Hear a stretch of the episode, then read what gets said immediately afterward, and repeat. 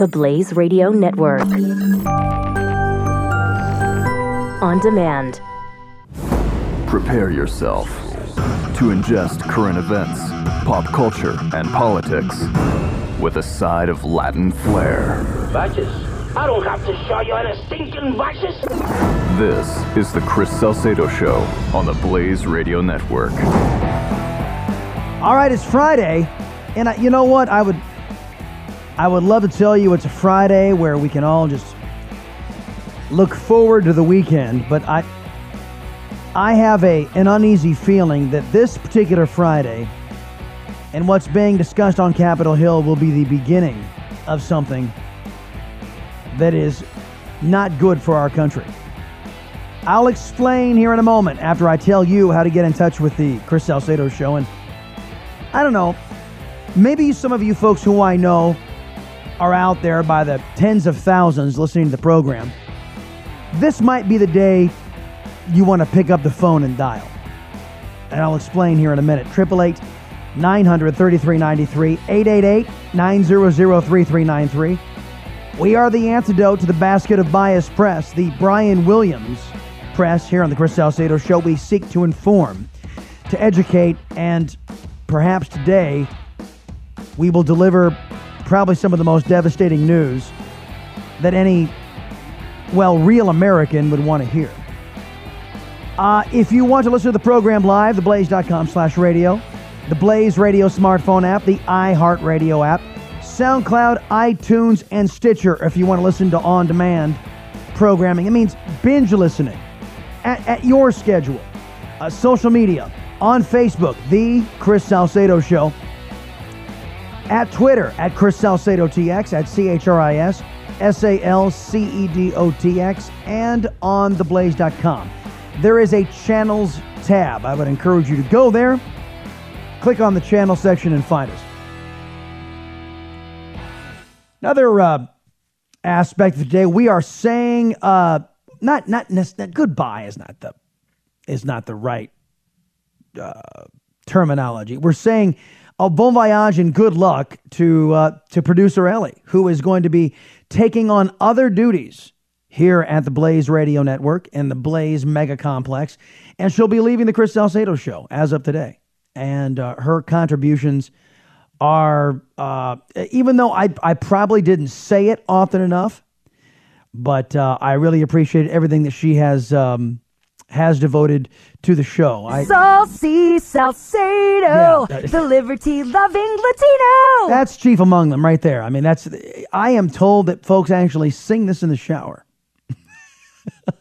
And setting the Salcedo Show to um, to music was something that was uh, was was actually a very big contribution. Due to technical difficulties, we are rejoining with the Chris Salcedo Show already in progress. I am a nasty woman. So we will be, we'll miss we'll miss Ellie. Um, Miss Ellie, get it? Well, she doesn't get it. She doesn't. Did you ever watch uh, Dallas? Did you ever watch the, the, the old reruns of Dallas? No, but I, I went to the place that it was filmed at. Yeah, South Fork. Right, so you don't even know who the character... You don't know who J R is. You don't know who Bobby Ewing is. You don't know who Miss Ellie is. No, but I've heard of them. You've heard... Well, they're fictional characters. Well, yeah, I mean... From... Ha- has anybody ever called you Miss Ellie and go, oh, that reminds me of... No. Dallas. It's no. Always Ellie Mae. Ellie, oh, Ellie Mae. From That's from... Ellie Mae Clampett. The Clampetts, yeah. Mm-hmm. Uh, what was it? Beverly Hillbillies, right? Yep. Yep. Well, Miss Ellie was the matriarch of the of the Ewings, the the family of Ewings, the the, the oil tycoons in Dallas. Um, it was uh, it was uh, an iconic show back in the eighties, way before your time, Miss Millennial, Miss Millennial Ellie. But, but thank you from the bottom of my heart, all your uh, contributions to the show. Um, All right, so what what are where are we starting today? Well, we're starting with uh, healthcare, and I'm not look I I'm not being rhetorical. And you know what? When when talk show hosts say stuff like this, when when talk show hosts get either philosophical or start talking doom and gloom, this is the quickest way for us to be either dismissed or written off as a bunch of kooks. So I'm a little leery about what I'm going to say, but what the hell, I'm going to say it anyway. We may look back on this week as the beginning of the end of the American experiment, when Democrats and Republicans both agreed that it was over. Now, I'm not, I've already tweeted out to the President of the United States, Donald J. Trump, uh, begging him to veto it, but I know he won't because he has been told, and he's a, politically speaking, he's an amateur.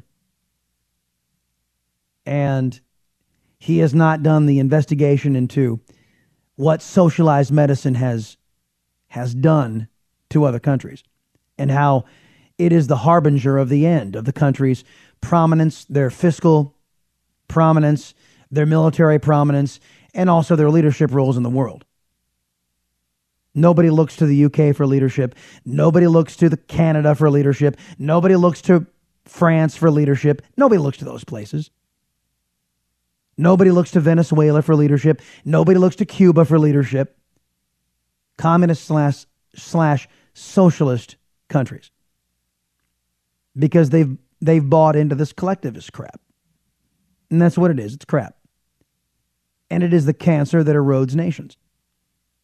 Now, of the Republican bill, I can say this. It's better than Obamacare. But remember, I have called Obamacare a cancer. So you can say Mitch McConnell and the Republican bill is better than cancer. And as many of you will observe, well, that's not saying much. You're absolutely right, it's not. One of the things... The good things that the law does is it gets rid of the individual mandates and the uh, employer mandates. Otherwise, there's a, a pot of money, one hundred twenty-seven billion dollars, yes, with a B, sitting there, and Mitch McConnell and his Republicans are adding seventy billion dollars to that. That's a two hundred billion dollars pot of money that you pay for, that your taxes pay for, or more, more to the point, your children and your grandchildren are on the hook for paying for. So all of you folks who are, you know, fifties, sixties, seventies, you know, Mitch McConnell's age, Nancy Pelosi's age, you will go to your grave secure in the knowledge that you screwed your children and grandchildren. You screwed them. You put on their backs uh, mounds and mounds and mounds of unrepayable debt. Secure in the fact that you'll be dead and gone and you want to deal with it. And they will have to live in the world that you created for them. I've said this in the past about a particular ideology and a particular person who would say, hey, I got a great idea. Why don't we charge up the credit card to the tune of billions of dollars and leave it for our kids and our grandkids to pay? Trillions of dollars. Let's do that. It takes a real special person to advocate for policies like that. To which some of these progressives that I'm talking about would say, well, then, you know, quit being so greedy with your money and start paying more taxes. Start paying, if you just paid your fair share. Who who determines the fair share? Well, we do, because we're government. And if we say you got to give up half your paycheck, you better damn well do it, because that's your fair share. And if we say you got to give up seventy-five percent of your paycheck, well, then damn well better do it, because that's your fair share, and we're government, we said so. That's all well and good, but that wasn't how this country was founded. This country was founded on the American people telling government what to do. Not the other way around. And we've forgotten. We've forgotten it. On uh, one of the local shows, I had this conversation yesterday about education. You guys know how I feel about that. It's a f- the government-run, government-centered education system has turned into uh, a jobs program for adults. And that's how it's looked at. And kids don't get educated. See, I, and I and I heard from teachers on my Facebook page. So-and-so who you were talking about is is dedicated to the public education system. I said, yes. I understand that. I, I, I was talking about a teacher on one of the local shows. And I said, yes, I understand that. I understand. And and I was looking at this note, and this person was going, just ripping me a new one. And then I had to read two or three paragraphs down to figure out, till, till they finally admitted, oh, I'm a teacher too. And then I go, oh, here, this all makes sense now. And how dare you besmirch and, and disparage teachers? I go, I didn't besmirch or disparage not one teacher. I disparaged and besmirched the system that doesn't pay teachers what they're worth and doesn't educate children. So while you, sir, I said, are busy, dedicated, and, and he and he was more right than he knew, that so-and-so was so dedicated to public education. Yes, I understand that. You are dedicated to government-run schools. I'm dedicated to educating children, and that's the difference. The, the same can be said about government's involvement in healthcare. The minute you start talking about, and it's, you know, Obamacare has been with us, what, six years? Folks are already talking about, don't take away my Obamacare. Don't take it away from me. Oh, I'm a conservative. Oh, like hell you are. I'm a conservative, but don't take it away from me. I mean, we got to be compassionate, right? We got to be compassionate. It's really easy to be compassionate with other people's money. Uh, these so-called government-run programs are running out of money. Fulfilling the promise and fulfilling the what used to be self-evident prophecy of Margaret Thatcher. The problem with socialism, that is communism, socialism, collectivism, is that you sooner or later run out of other people's money. And that is true with Obamacare and true with the Republican repair. It's not a replace, folks. Ted Cruz came out today and said, it's not a repeal bill. I admit it, it's not a repeal bill. Now, Ted Cruz, to his credit, has done his best to inject transparency into this. And we talked a little bit about this too, that the younger folks are being allowed to buy, under the Senate bill, are now being allowed to buy plans that that, that fit them, like Ellie. Ellie's young, she's healthy, so she doesn't want to go into, to buy an insurance policy that, ha- that is and, and forced to buy maternity care or elderly care. She's in her twenties. What the hell does she need elderly care for? So that's what the Cruz amendment does inside of this plan. And then liberals are already coming out and saying, well, that's gonna, that's gonna drive up the cost on older and sicker people. Yeah, it, it does that because you're older and sicker, you need more care. And that's, of course, going to drive up the cost. Well, that's not fair. And the liberals stop right there. And they will not finish the thought because they don't dare. And here's what the thought is. That they want to force younger people to buy stuff they don't need so that older and sicker people have a better go of it, have an easier time of it. And back to my lament about Nancy Pelosi and those of her ilk that want to pile on all of this responsibility onto their children or their grandchildren for them, for their own benefit. See, I was raised that you bust your ass, you work hard your entire life, and you build up a nest egg so that you are not a burden to your kids. My my mom and my dad t- told me, I just I just don't want to be a burden to you. But here comes Nancy Pelosi, and here comes Harry Reid. Here comes Barack Obama. Let me be clear. I want to be a burden to the to the next generation. Let me be a burden. Let me pile on tons of burden. Let me pile on billions of dollars worth of burden. Let me be clear. That's why I say it takes a special kind of person to believe this crap. That would want to, that would want to have their life bettered at the expense of their kids and their grandkids. And I want to work hard, bust my ass, provide for myself so I'm not a burden to my kids. But there's something standing in my way. My government. I'll be back in a minute. Keep up with The Chris Salcedo Show on Facebook and on Twitter at Chris Salcedo T X. Just another way to stay in touch with Chris on the Blaze Radio Network.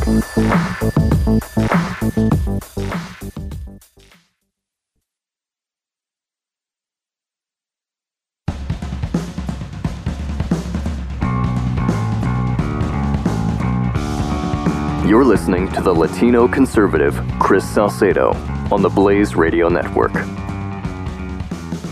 Coming up in the program, uh, we'll talk to Major General Paul Vallely about some of uh, our military's capabilities, our the struggles going on around the globe. We'll have Mary Ramirez coming on in the second hour, and I'll get to some other things um, other than healthcare. I, I I didn't do the flip around on purpose today, folks, because the basket of biased press is consumed. There was somebody else in the meeting with Donald Trump Junior And I'm so, you know what? The And we touched base on this when we did the Dan Rather stuff. I think it was on Monday. Dan Rather talking about the feedback he's been getting that Americans are sick and tired of the agendized press, and they're tired of the Russian thing. Either show me something that's concrete and, and tell me what Russia did, and then let's bomb the hell out of them. By the way, Paul Begala, you guys know who Paul Begala is? Paul Begala, uh, big Democrat pundit. Uh, I think he worked with with Democrats in the past as well. Cl- a big Clinton family consigliere. He was the one that was leading the charge and making fun of Mitt Romney when Mitt Romney said that Russia was our number one geopolitical foe, and Barack Obama, the arrogant ass, said, "Oh, let me be clear, Governor Romney. Oh, the the the Russia uh, the eighties are calling for their uh, foreign policy back." Remember that? I think I got it somewhere in here. Hold on a second. Obama. Romney, uh, Russia, type of Russia. Uh, I, I've got it somewhere in here. I know I do uh, in the database. But um, yeah, it was uh, Russia. What, what else did he say about that? Foreign policy, eighties. Maybe it'll be under eighties. No. Anyway, it's it's all over the web. If you guys want, if you really want to, if you're so desperate to hear President Obama's voice again, but you guys know the quote I'm talking about. Anyway, so Begala made fun of Romney when that happened. And then here comes Begala at the beginning of the year saying, uh, when POTUS, meaning Obama, mocked Romney in twenty twelve for saying Russia was a threat, I cheered. I POTUS was wrong and I was wrong, said Begala. And then now he jumps on C N N just here a day or two ago and is, and is calling for dropping bombs on Russia. It's a Democrat, right? It's a Democrat. And I, so either either get to dropping bombs like I want to. I think I think Russia ought to be punished too for not only trying to interfere in our elections, but also for uh, invading an ally. At any rate, uh, and that's just and, and that's probably because there are some things I don't know, but what whatever. Uh, that's they're an ally. We promised to defend them and we didn't. So for me, we needed to keep that promise. But back to this uh, Obamacare thing. There was I um, a dinner. That's Dana Rohrabacher again, popping up on. You know what? The Hill. You've really got to decide. I am reading a book right now that talks about this kind of stuff, this pop-up technology, and how and how everybody who deals with pop-ups are ticked off, pissed off at, and you actually build resentment. So a note to the hill dot com. Disable your automatic playback because it pisses people off. Just saying. Uh, anyhow, the book I'm reading is quite fascinating on uh, on brands and building passionate brands. Anywho, on the on the healthcare debate, when the government controls whether your mommy or your daddy or your children get health care, and on what terms? They control you. And now we've got a pool of two hundred billion dollars that's been set aside that we're that's supposed to buy us lower rates from the insurance companies. But guess where that two hundred billion dollars is going? Not to you and me, to the insurance companies. eight eight eight, nine hundred, thirty-three ninety-three. The Chris Salcedo Show. On the Blaze Radio Network.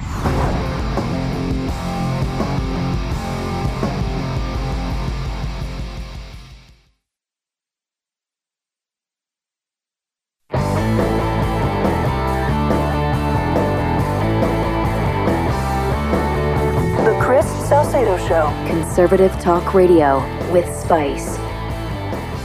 Where are the rest of the media to talk about how Mexico has interfered in our elections and the way that we run our country? I, I mentioned North Korea as well, or China for that matter. And again, it raises the question of all of, of the selective outrage that the media has about foreign meddling. Because I can recall a time when none of these liberal journalists cared that Al Gore and Bill Clinton were selling out our country to China. Uh, they, they were the ones that reluctantly had to cover uh, the buying of our uh, election by people like John Huang and Charlie Tree and Maria Shah.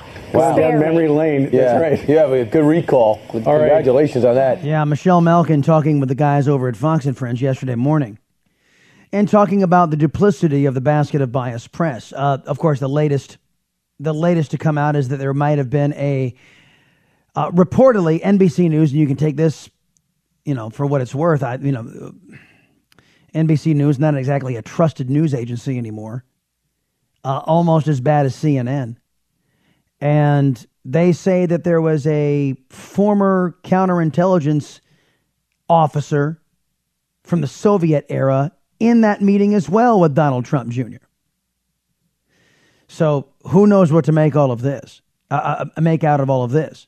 But again, Chinese representatives were bought and paid for, as Michelle Malkin uh, was alluding to, or buying and paying for the Clintons' access, but nobody cared back then. But they care now because they're eager to get rid of Donald Trump. And those who are inside, and speaking of N B C News, how can we depend on them to be reporting accurately? They don't seem to know what's going on. N B C News anchors, Brian Williams, yes, the liar, Brian Williams, the, the confirmed and admitted liar, was talking with Andrea Mitchell, uh, Hillary Clinton's best friend over there at N B C, and her biggest cheerleader. Uh, they were talking about Donald Trump, and Donald Trump saying, look, look at the treatment I'm getting compared to what, I mean, Hillary did the same thing. And of course, he was talking about what the D N C did with inside the Ukrainian embassy to dig up dirt on on Trump. And that's okay. But when Donald Trump Junior seeks to do the same thing, oh, well, that, that steps over a line. But the Ukrainian incident with Team Hillary, these so-called informed news anchors, Brian Williams and Andrea Mitchell, had no clue. What we've heard from the president again three minutes ago on Twitter, I'm hoping you can help me decipher this. Why aren't the same standards placed on the Democrats, period? Look what Hillary Clinton may have gotten away with. Disgraceful. You want to take a whack at that? I'm trying to figure it out myself. I mean, earlier they don't know, folks. They don't know. So he's still on the fake news or what the Democrats are doing, uh, that combo. Uh, perhaps this is a reference to emails, since his son voluntarily tweeted out a whole email chain. Uh, nobody was forcing him to do that other than the questions that were raised by the New York Times, and they said that they were about to reveal them himself. So uh, he voluntarily released his email, so perhaps it's an email reference, but uh, it's hard to figure out what this is about. Let the record show Andrea Mitchell's always game for a challenge, though sometimes the material leaves us with more questions. See, if these folks were honest arbiters and believed in being dedicated journalists, regardless of who the party was, they would know this information. A well-balanced, well-informed reporter not only investigates what's going on with one political party, the Republican Party, and knows what's going on with the Democrat Party. And they didn't know. We're supposed to trust N B C News. They hire anchors who don't seem to, to, to either research or know or understand what's going on with the Democrat Party. And when they step step in it, if if indeed Hillary Clinton and the D N C did step in it, uh, apparently this activity is allowed unless you're a Republican. They had no idea that there was coordination going on between the D N C and Ukraine. They had no idea.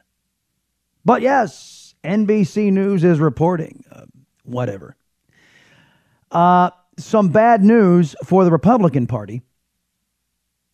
Um, more bad news, I should say.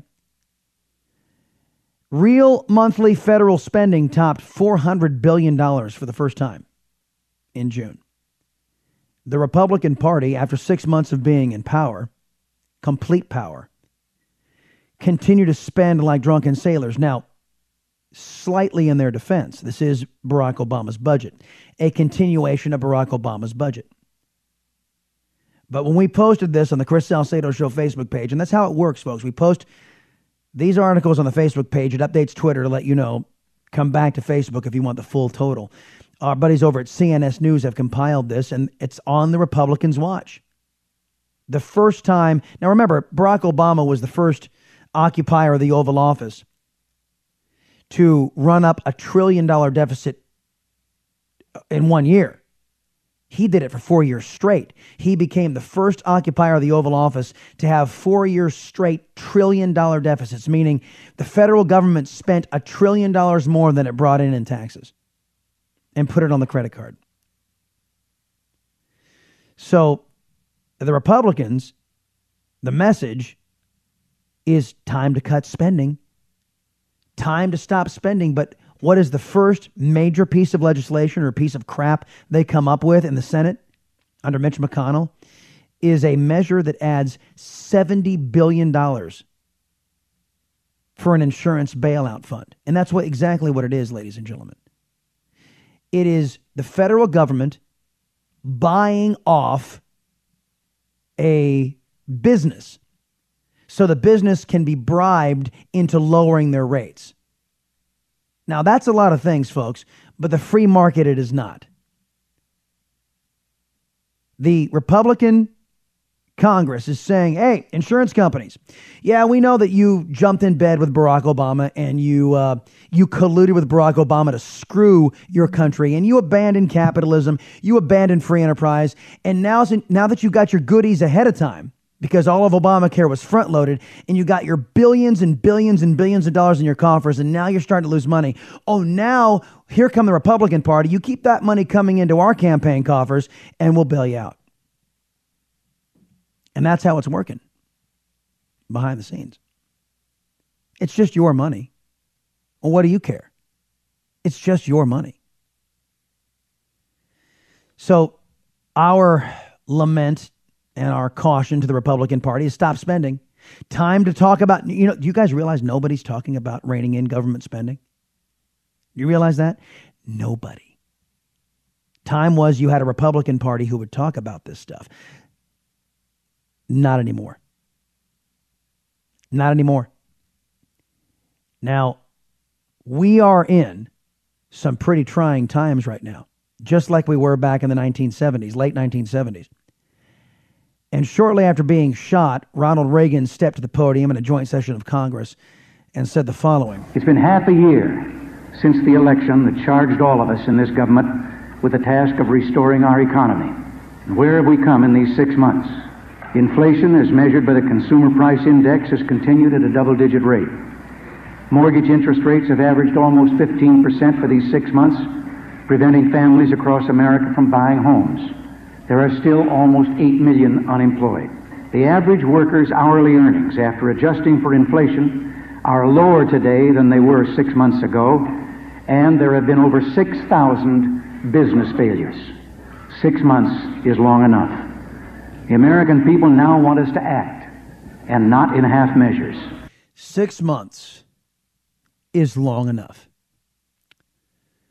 Look at the first six months of this Republican-controlled Congress. He was he was talking to Democrats. The Democrats controlled the legislature at that time.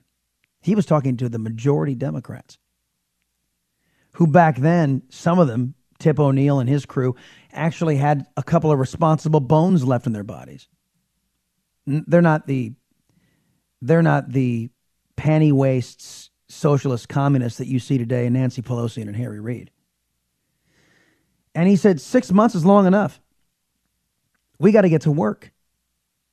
And you look today at all houses and the White House in Republican control, and save Neil Gorsuch, what Gorsuch, what can you point to that this Republican-controlled Congress has done for you? What has this Republican Congress done to remove government out of your life? to remove government out of healthcare, to remove government out of decision-making processes that you should be involved in making exclusively. What have they done to cut spending? What have they done to de- decrease your taxes? Nothing. Absolutely nothing. They demand, and they've earned, a full and comprehensive effort to clean up our economic mess. Because of the extent of our economy's sickness, we know that the cure will not come quickly, and that even with our package, progress will come in inches and feet, not in miles.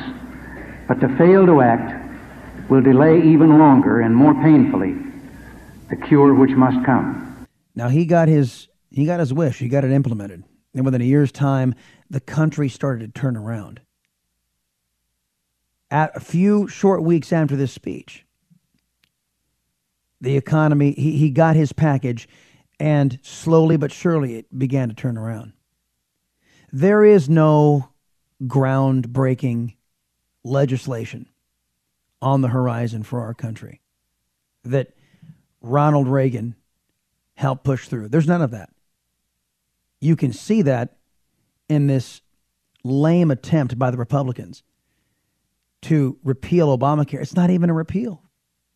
They're, they're, they're, you, I want you all to recognize this. The Republican Party will not repeal Obamacare. And, and the president has said, I'm going to sign it, whatever it is, because they want to get the tax reform. They think that they think they know what they're doing there. After what I've seen from Obamacare, I'm not so sure. And that cure begins with the federal budget. And the budgetary actions taken by the Congress over the next few days will determine how we respond to the message of last November fourth. That message was very simple. Our government is too big and it spends too much. Now, what's the difference between then and today? The government problem is still there. It is too big and it spends too much of our money.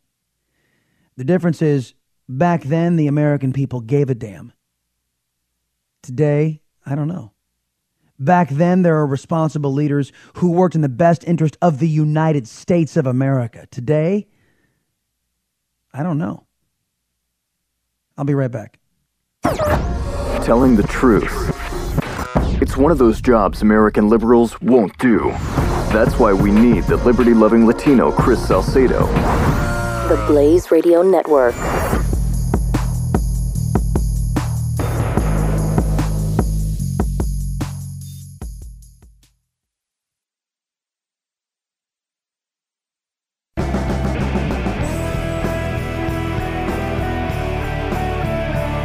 Chris Salcedo. Yeah, I know it's been a, a rather not not, not a rather uh, uplifting Friday program, folks. But I've I've got an obligation in my mind to you to tell you what I feel about these developments, and I and I will say this current crop of, and I'm making air quotes with my fingers, leaders, doesn't give me a lot of hope for the future of this country. Um, these are people that are weak. These are people who uh, have bought, uh, they've bought the idea that government has a role in healthcare. They they believe, as Charles Krauthammer pointed out, that, that Barack Obama was right. And these Susan Collins, Bob Corkers, uh, Mitch McConnells of the world, are, they they have agreed that socialism is the wave of the future for America. And we see, Uh, looking at the capitals of Europe, looking at our neighbors to the north, what the future looks like. It's not America. I mean, we'll still be around, but prosperous, ability to do things, uh, great things, it, it will not be around if um, if we continue heading this direction.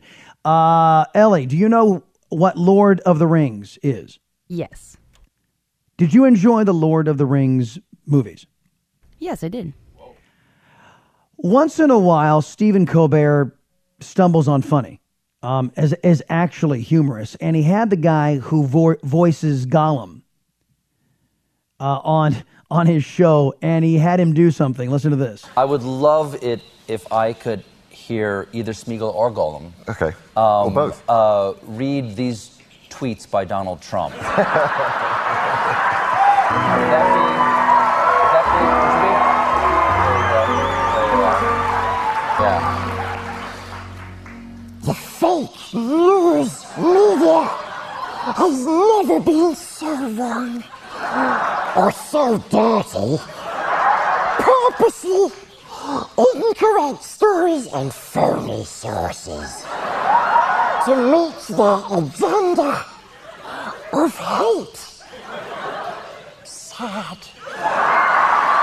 just, just, just, you can lose this one. Just, just that one if you don't mind. Yeah, yeah, yeah. Despite the constant negative press kerfuffle. wait, wait, wait. What's kerfuffle, precious? No one knows. So, as I said, once in a while, Colbert stumbles onto funny. That was gold. I'm sorry. That was hearing those tweets being read by Gollum. I want my tweets read by Gollum. That'd be awesome. All right. Um, Paul Vallely, General Paul Vallely, up next on the Chris Salcedo Show here on the Blaze Radio Network. Stick with me, folks. Happy Friday. eight eight eight, nine hundred, thirty-three ninety-three. The Chris Salcedo Show on the Blaze Radio Network.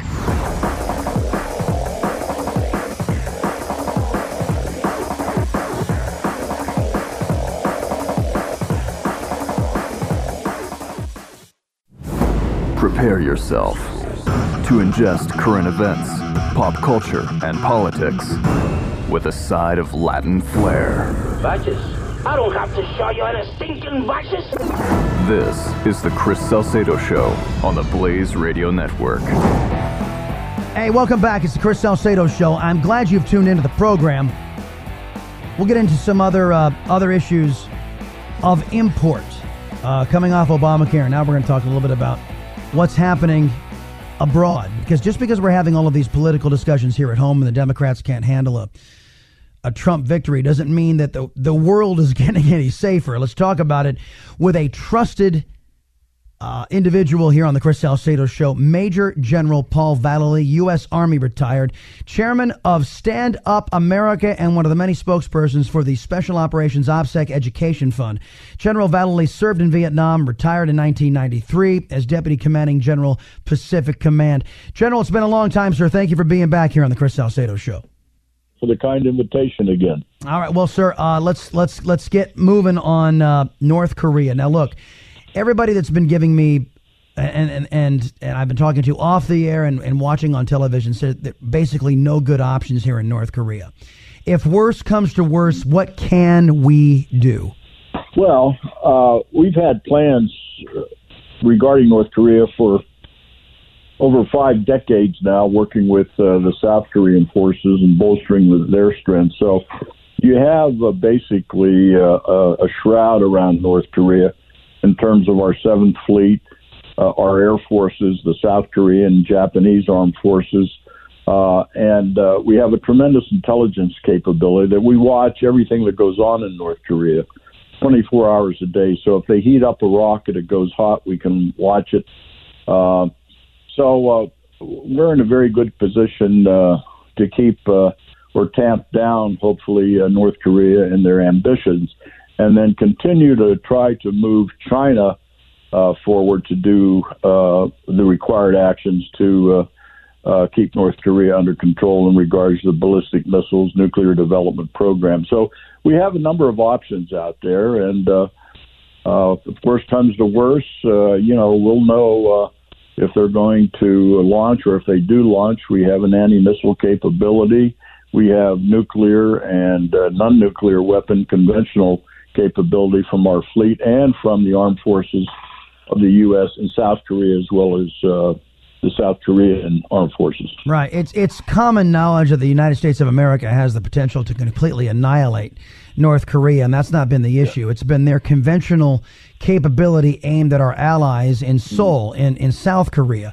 Mm-hmm. My question to you is, right. do we have intelligence that's good enough and targeting systems that are sophisticated enough to target those conventional weapon platforms? I'm talking about the major, those huge guns that fire those massive shells that could could lay waste to Seoul thirty miles away from the D M Z? Do we have the ability to take out those positions simultaneously? Well, what comes in place uh, first, Chris, is the intelligence and the accuracy uh, of that intelligence. Now, South Korea does have intel agents in North Korea. Okay? Okay. Uh, we have the satellite capability. Uh, we can look down, see down, and watch as they move. They've placed a lot of things, of course, underground. Uh, but uh, there's a vigilant... Uh, uh, I would say, analysis each day in the command centers in South Korea that track anything that moves. Uh, so I would say ninety percent of the targets uh, are in the database.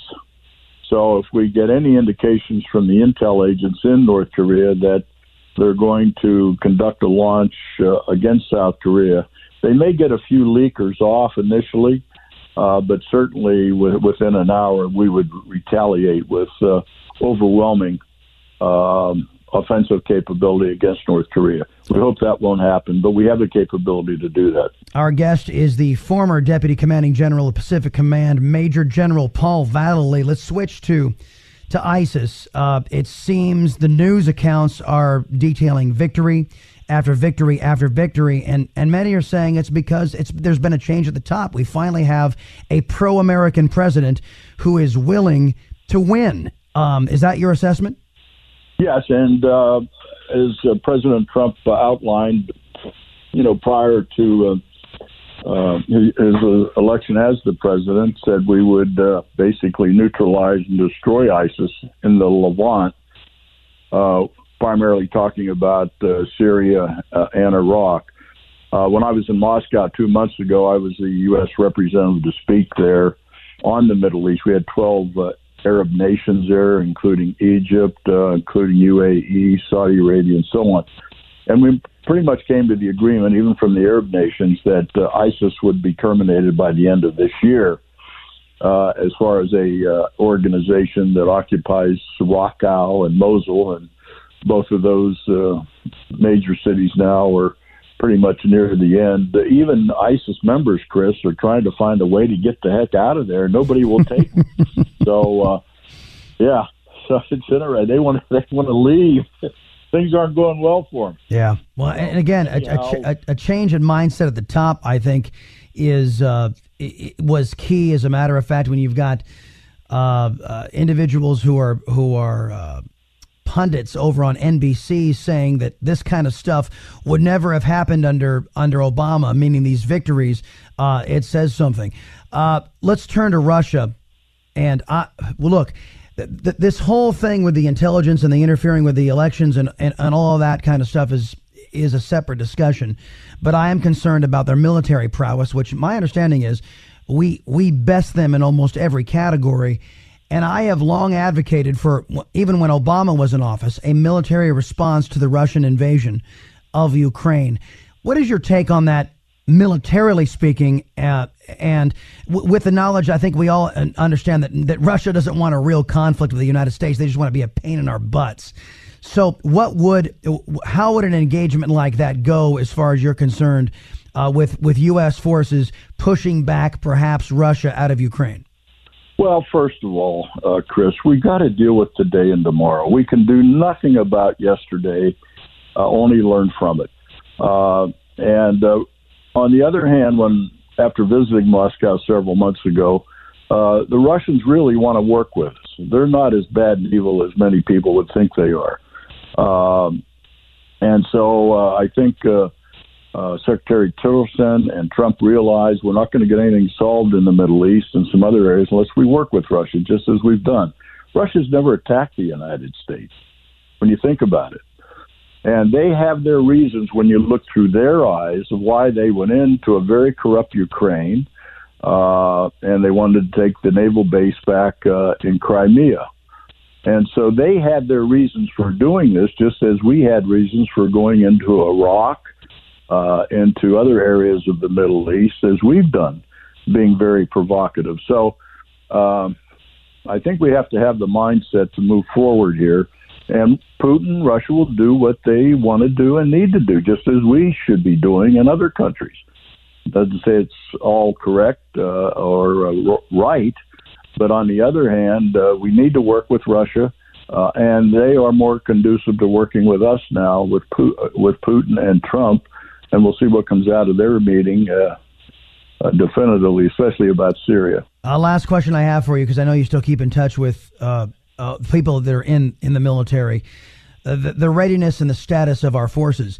Uh, you know that the uh, under the last administration, climate change has been the guiding principle inside of our military. You've had these social experiments that have been going on inside of our military.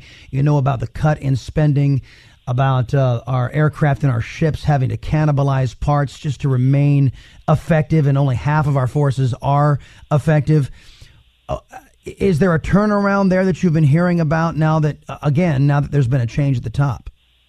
Yeah, there's a tremendous turnaround in three areas. First of all, General Mattis, uh, they're not going to do social engineering anymore. The only big remaining issue there is the transgender situation, and that's being discussed now. But the second major thing is that President Trump and the White House have given the regional commanders uh, the authority to do what they have to do in their area of operation. So he's uh, taken out uh, the... Uh, direction of everything from the White House when it comes to military operations, like in the Middle East or and other areas, uh, or South Korea, for example. Uh, third is the morale is uh, uh, increasing and becoming very, very positive in the military from the input I'm getting. They're glad to see we have a very positive leader uh, in the White House now, as well as the Department of Defense and the Secretary of State, where the military works you know, around the world with our State Department in some areas. So it's all very positive. Yeah. There's a lot more to do to uh, drain the swamp, uh, even in the Pentagon. But nice so job. Hey, hey, um, uh, General, I, I got I got to scoot him up against the clock here. Major General sure. Paul Vallely, everybody, uh, uh, one of our one of our go-to guys when we want to talk about uh, mil- U S military concerns. U S Army retired. Uh, and he is a spokesperson for the Special Operations OPSEC Education Fund. General, have a great weekend, sir. Thanks for being here on the Salcedo Show. Thank you, Chris. eight hundred two eight eight W B. I got, I had the wrong number again. Eight. I almost, I almost got it all out there, didn't I, Ellie? I almost got the whole dang thing. Almost. Triple eight. I know I caught myself. Triple eight nine hundred thirty three ninety three. Eight eight eight nine zero zero three three nine three. Uh, when we get back, a couple of more things I want to roll out before we talk to Mary Ramirez coming up at the bottom of the hour. Chris Salcedo Show, Friday edition on The Blaze. You're listening to The Chris Salcedo Show. The Blaze Radio Network.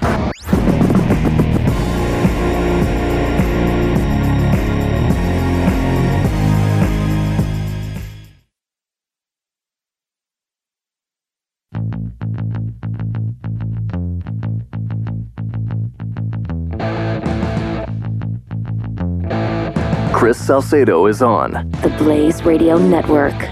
Fox News doing a good report on the Trump administration's cracking down on the illegal aliens. Uh, I guess this might slow the degradation of America as uh, progressives want to build up the entitlement state and then open up the entitlement state to every, every Tom, Dick, and Harry around the globe, whoever can get here illegally.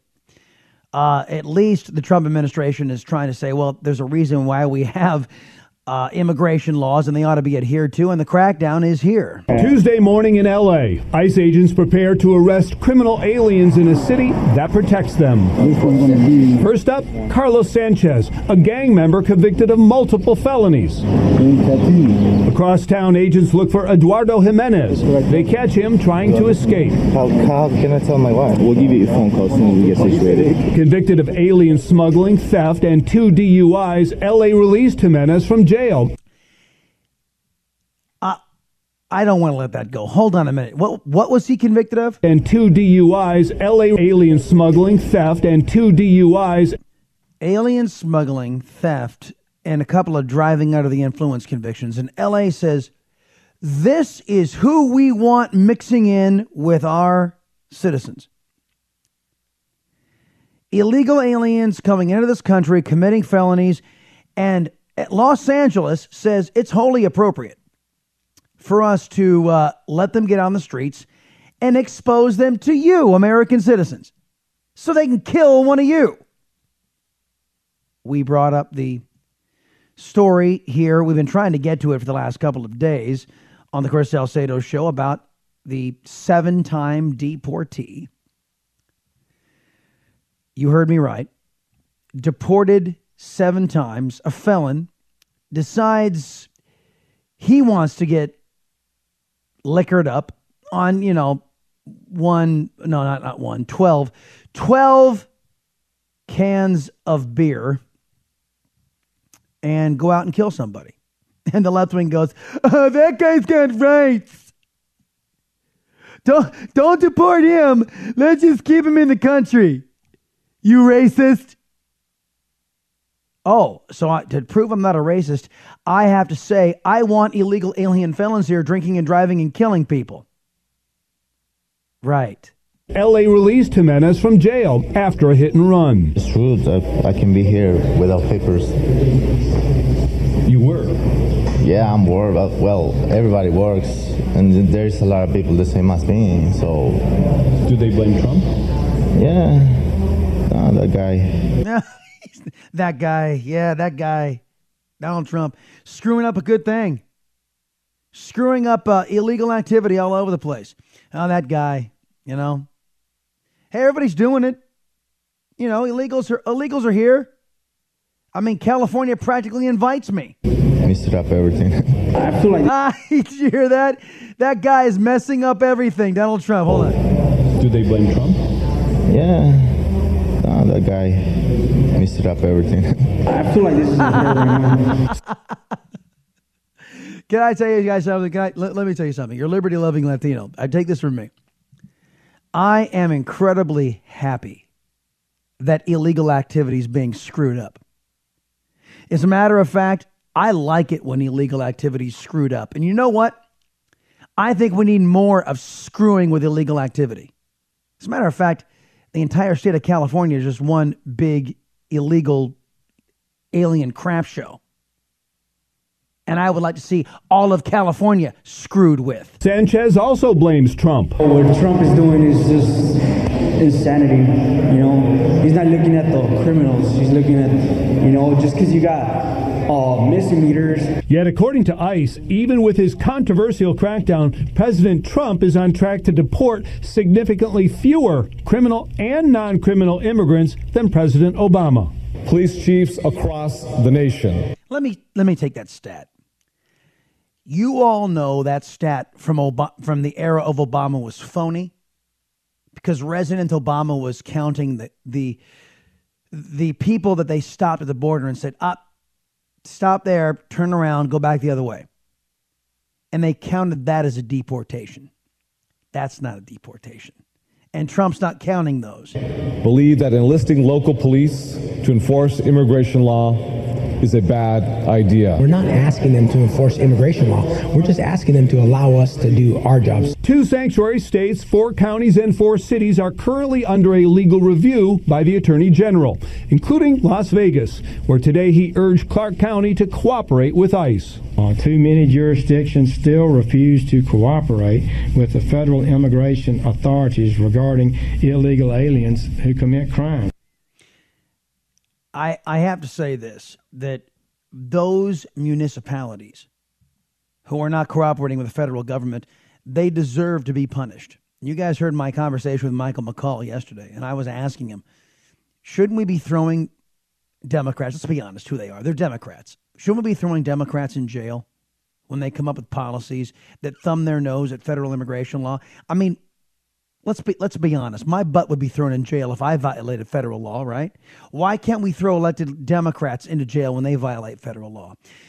The state of California is passing a law that makes the entire damn state a sanctuary state. Now, I, I was a little rhetorical here a minute ago saying I wanted the whole state of California disrupted. I'm talking about the government. There's a lot of good people out in California who believe in the rule of law, who see it's it's turned into a crap show out there. And they don't deserve to be screwed with. But everybody else who is in government, everybody's in, majority of those folks out there in government deserve to, for making laws like this. And Tucker Carlson had the Orange County sheriff on. And this was, and the, the Orange County sheriff was reacting to this sanctuary state law. I mean, it's not like illegal aliens in California are having a tough time anyway. California has more illegals than any state by far. I mean, a huge percentage of your population is there illegally. So what was the need that gave rise to this bill, or is it purely a symbolic act aimed at the administration? It's a symbolic act aimed at the administration, in my opinion, but more importantly, it places Californians at risk. Now, why does it do that? Because it forbids sheriffs like Sheriff Hutchins here. Or Hutchins, I should say, Hutchins. If Sheriff Hutchins arrests a seven-time deportee, a felon, and wants him, him or her deported, deported, the state of California is now prohibiting the sheriff from reporting that to the federal government. So, so Los Angeles can take that illegal alien felon, or these other municipalities can take that illegal alien felon and release him or her onto the streets to harm Americans. That's what the law inside of California would do. And the sheriff says, I'm supposed to be protecting the American people, not harming them. And these Democrats in California are protecting the illegal alien felons. The Chris Salcedo Show will be right back. The Blaze Radio Network.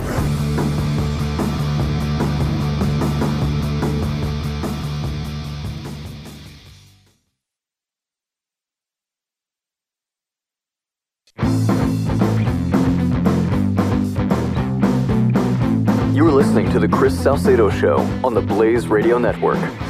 Of being uh, being uh, impacted by these right. criminals who are getting released to the street. Wait, so, so wait, I'm, how, wait, so if the state of California can say to the feds, we're, we're just ignoring your law, then why can't Orange County say to the state of California, we're ignoring your law? I mean, would you abide by these terms, or would you notify the feds if you apprehended an no. illegal? You know, we've already asked the question. We've asked legal counsel. Cal State Sheriffs, has, uh, which I'm a member, has asked legal counsel, and we would be subject to uh, we'd be subject to being prosecuted if we didn't follow the state law. Oh. But it puts us in a hor- you make a great point. It puts us in a terrible position of violating federal law, not cooperating with federal authorities. So, isn't that typical of leftists, folks? I mean, we we saw this with uh, with. Well, we've made the comparison with the illegal immigration or with the immigration laws and Obamacare. If we decided we didn't want to comply with Obamacare, which is a federal law, liberals would go nuts and they would pledge to prosecute us. So there you heard Sheriff Hutchins basically saying, yeah, we checked into this. And even though California would be violating federal law and then getting off scot-free, they would prosecute us for violating their law. It's it's. It's Banana Republic cronyism. It's Banana Republic socialism. Uh, basically, do as I say, not as I do government. And it's it, it's not, well, it's social justice. That's what it is. It's social justice, meaning the absence of justice. Oh, we we we we'll we will determine which laws are good to follow, and we are the American left. It's not the rule of law, folks, and and. God bless Tucker for bringing this uh, to our attention. Uh, Mary Ramirez standing by, as you guys can probably hear her clicking there in the background. Yes, I could hear your mouse. Um, hey, I tried to mute. My Skype updated. Yeah, oh, yeah, I know. My, you know what? I can't see. Well, actually, I can't see the mute. Um, you know what? I'm not a fan of this new version. I'm not a fan. The buttons are not right there. It's like, what the heck? I know. I didn't update it either. Hey, welcome. Uh, glad you made it, everybody. For those of you who don't know, Mary Ramirez. Uh, long-time contributor here to the Chris Salcedo Show. And uh, what are we writing about this week? Well, Chris, um, the issue I'm writing about this week, it, you know, it might not seem necessarily as, as pressing to people as, as some of the other issues you just described, the illegal immigration crisis. Uh, just a moment ago, you were talking to the general about North Korea. But this particular issue, I think that the implications long-term are just as eroding and ultimately detrimental to sane society. Um So this article uh, got passed along to me some, from a magazine. I think it's Marie Claire or some other lifestyle magazine. Um, passed along to me this week, and the title was, Dear Parents to Be, Stop Celebrating Your Baby's Gender. And of course, it caught my eye because not only because, you know, we're, we are going to be finding out our unborn child's gender here in, in just a couple of weeks. Cheater. Um, hey, come on. Cheater. I'm not that patient. I'm not that patient. Cheater. I can't do it. My mom and dad did it with four kids. And I, you know what? God bless them. I don't have the patience, I tell mm. you. But anyway. Um, you know, we had we had to do like a Salcedo Swarm poll, like get people to vote and see what the where the votes well, lie. It's kind here, of it's kind girl. of fifty-fifty odds. Well, you know what? Unless unless you use a, what, how many options now have the have leftists told us that we have for uh, sex? Uh, twenty-six, twenty-six um, well, different distinctions. Well, according to Facebook, it's in the uh, in the nineties, if I'm not mistaken. Good grief. Good yeah. Grief. Wow. Whatever. Well, which feeds right into into the article. Um, you know, this woman is essentially saying that. Assigning gender or celebrating the gender, but assigning, assigning meaning you're looking at an ultrasound or you're looking at the child, him or herself, when they're born and looking at the anatomy, um, that assigning that gender and making that decision for the child before they can make it themselves is somehow narcissistic and cruel and unfair to that child. What? No, I no, no, no, no, wait, wait, wait, wait, wait. You're going to have to explain this to me because, you know, when it comes to left-wing idiocy, I you really have to go slow because I really don't understand.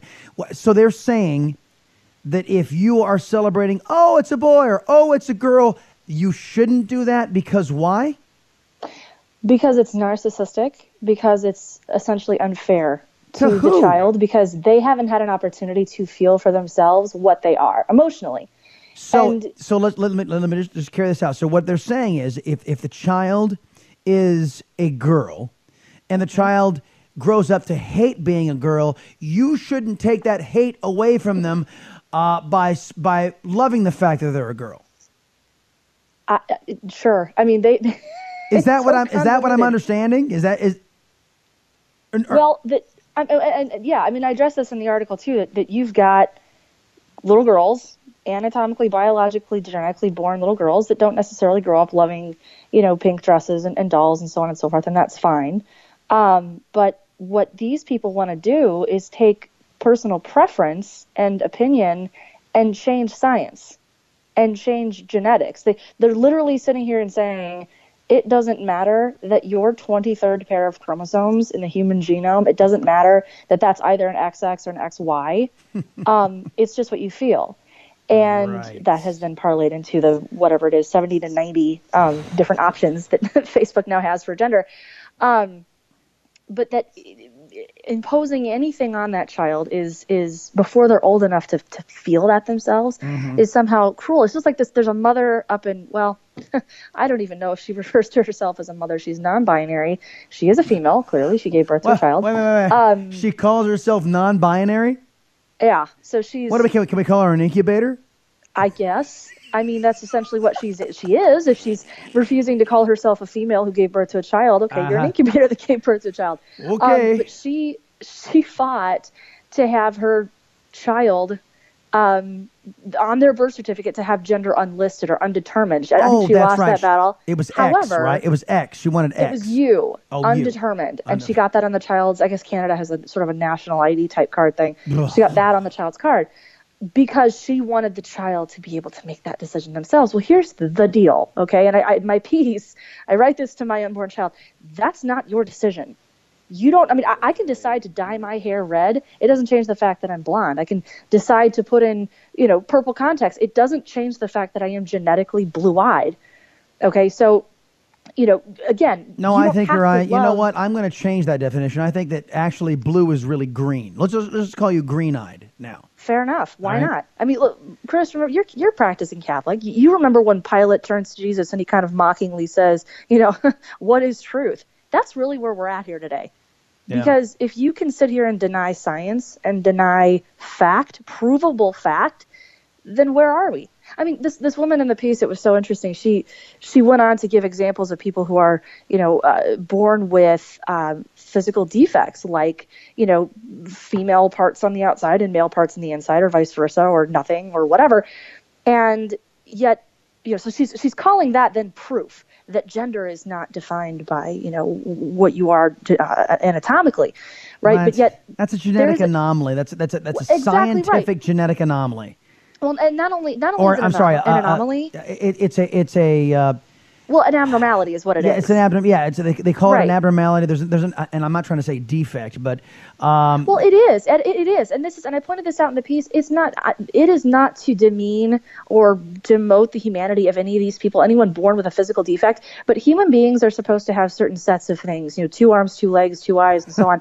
yeah. You've got people in, you certain, know, Australia that, that, that man- sets of things. Yes, yes, go exactly. ahead. Exactly. You know, yeah. And ah. But so so biologically, we're supposed to have these things. Right, and right. when things don't, you know, it can happen. Like, there's a man in Australia. He's a uh, uh, motivational speaker now, um, Nick, and I cannot pronounce his last name. He's he was born with no appendages. He has no arms and no legs, and yet we're not changing the anatomical definition of a human being because of someone like that. Nor are we changing it for someone like the little girl in India who was born with, I think it was three sets of legs.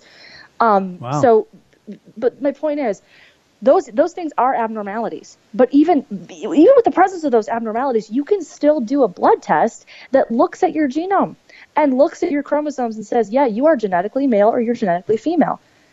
But it's just, the point is, this woman is is is suggesting that we deny science, and that we and, and that, frankly, this is the part that gets me even more upset, and, and why I wrote this letter to my unborn child. This woman and so many others are insisting, forcing society to force this debate on children that are too young to comprehend it. Children do not develop, they're not miniature adults. You know, they, they develop in very unique and very distinct phases. There's four of them, psychologically, emotionally, mentally, four of these stages. And when you force these debates on children earlier than they can comprehend it, it screws with them. There are consequences for it. And that's what we're accepting here with, you know, w- w- with trying to be open-minded and, and you know, um, and accepting of ninety-eight different genders. Got so it. Yeah. All right. Well, what's the name of the piece? yeah. No, I'm sorry. Sorry. You, you cut out just a second there. What, so it's what? Up on my blog, yep. And it's Dear Unborn Child. Yes, you have a gender. Yeah. And I will uh, tweet that out following the segment. Okay. Uh, it's it's amazing what we find to talk about th- these days, and of course, it, isn't it though? It doesn't take a it doesn't change a tinker's darn bit of difference or improve anybody's life for these idiots to come in there and say, oh, let's let's just change designations. Let's let's, let's be undetermined. Or it, it It's just idiocy from people who have apparently way too much time on their hands. Mara Ramirez, everybody, glad you made it here to the program. Have a great weekend. Thanks, Chris. You as well. All right, telephone number, folks, if you want to weigh in before we skedaddle for uh, the weekend. eight eight eight, nine hundred, thirty-three ninety-three, eight eight eight, nine hundred, thirty-three ninety-three. Salcedo Show's back in two shakes. Be right back. The Chris Salcedo Show on the Blaze Radio Network.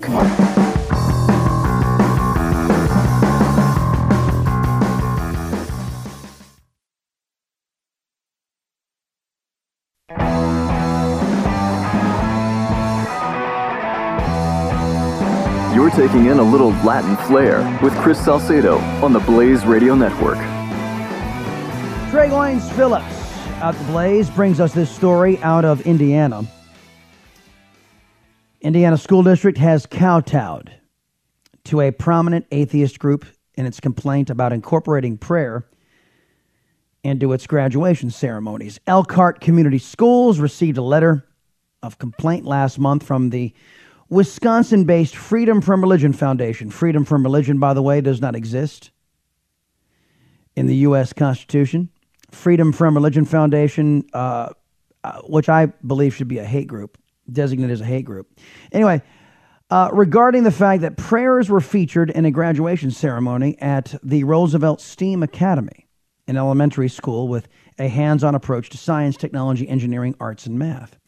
In response, in a response sent to the Freedom from Religion Foundation late last month, Elkhart Schools District Council Chief, Staff, and General Counsel W. Douglas Thorne confirmed to the atheist organization that the schools would stop including prayer in their ceremonies.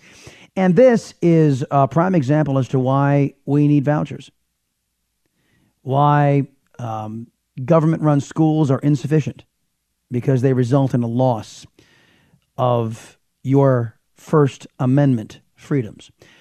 The W B A P players, folks, a little tired of all of the bias in the press, and the W B A P players decided to put that being tired to music. Sounds like this. Us and them, we come from different worlds. Can't watch the news no more from some bubble-headed girl. The media's crazy, and they wonder why.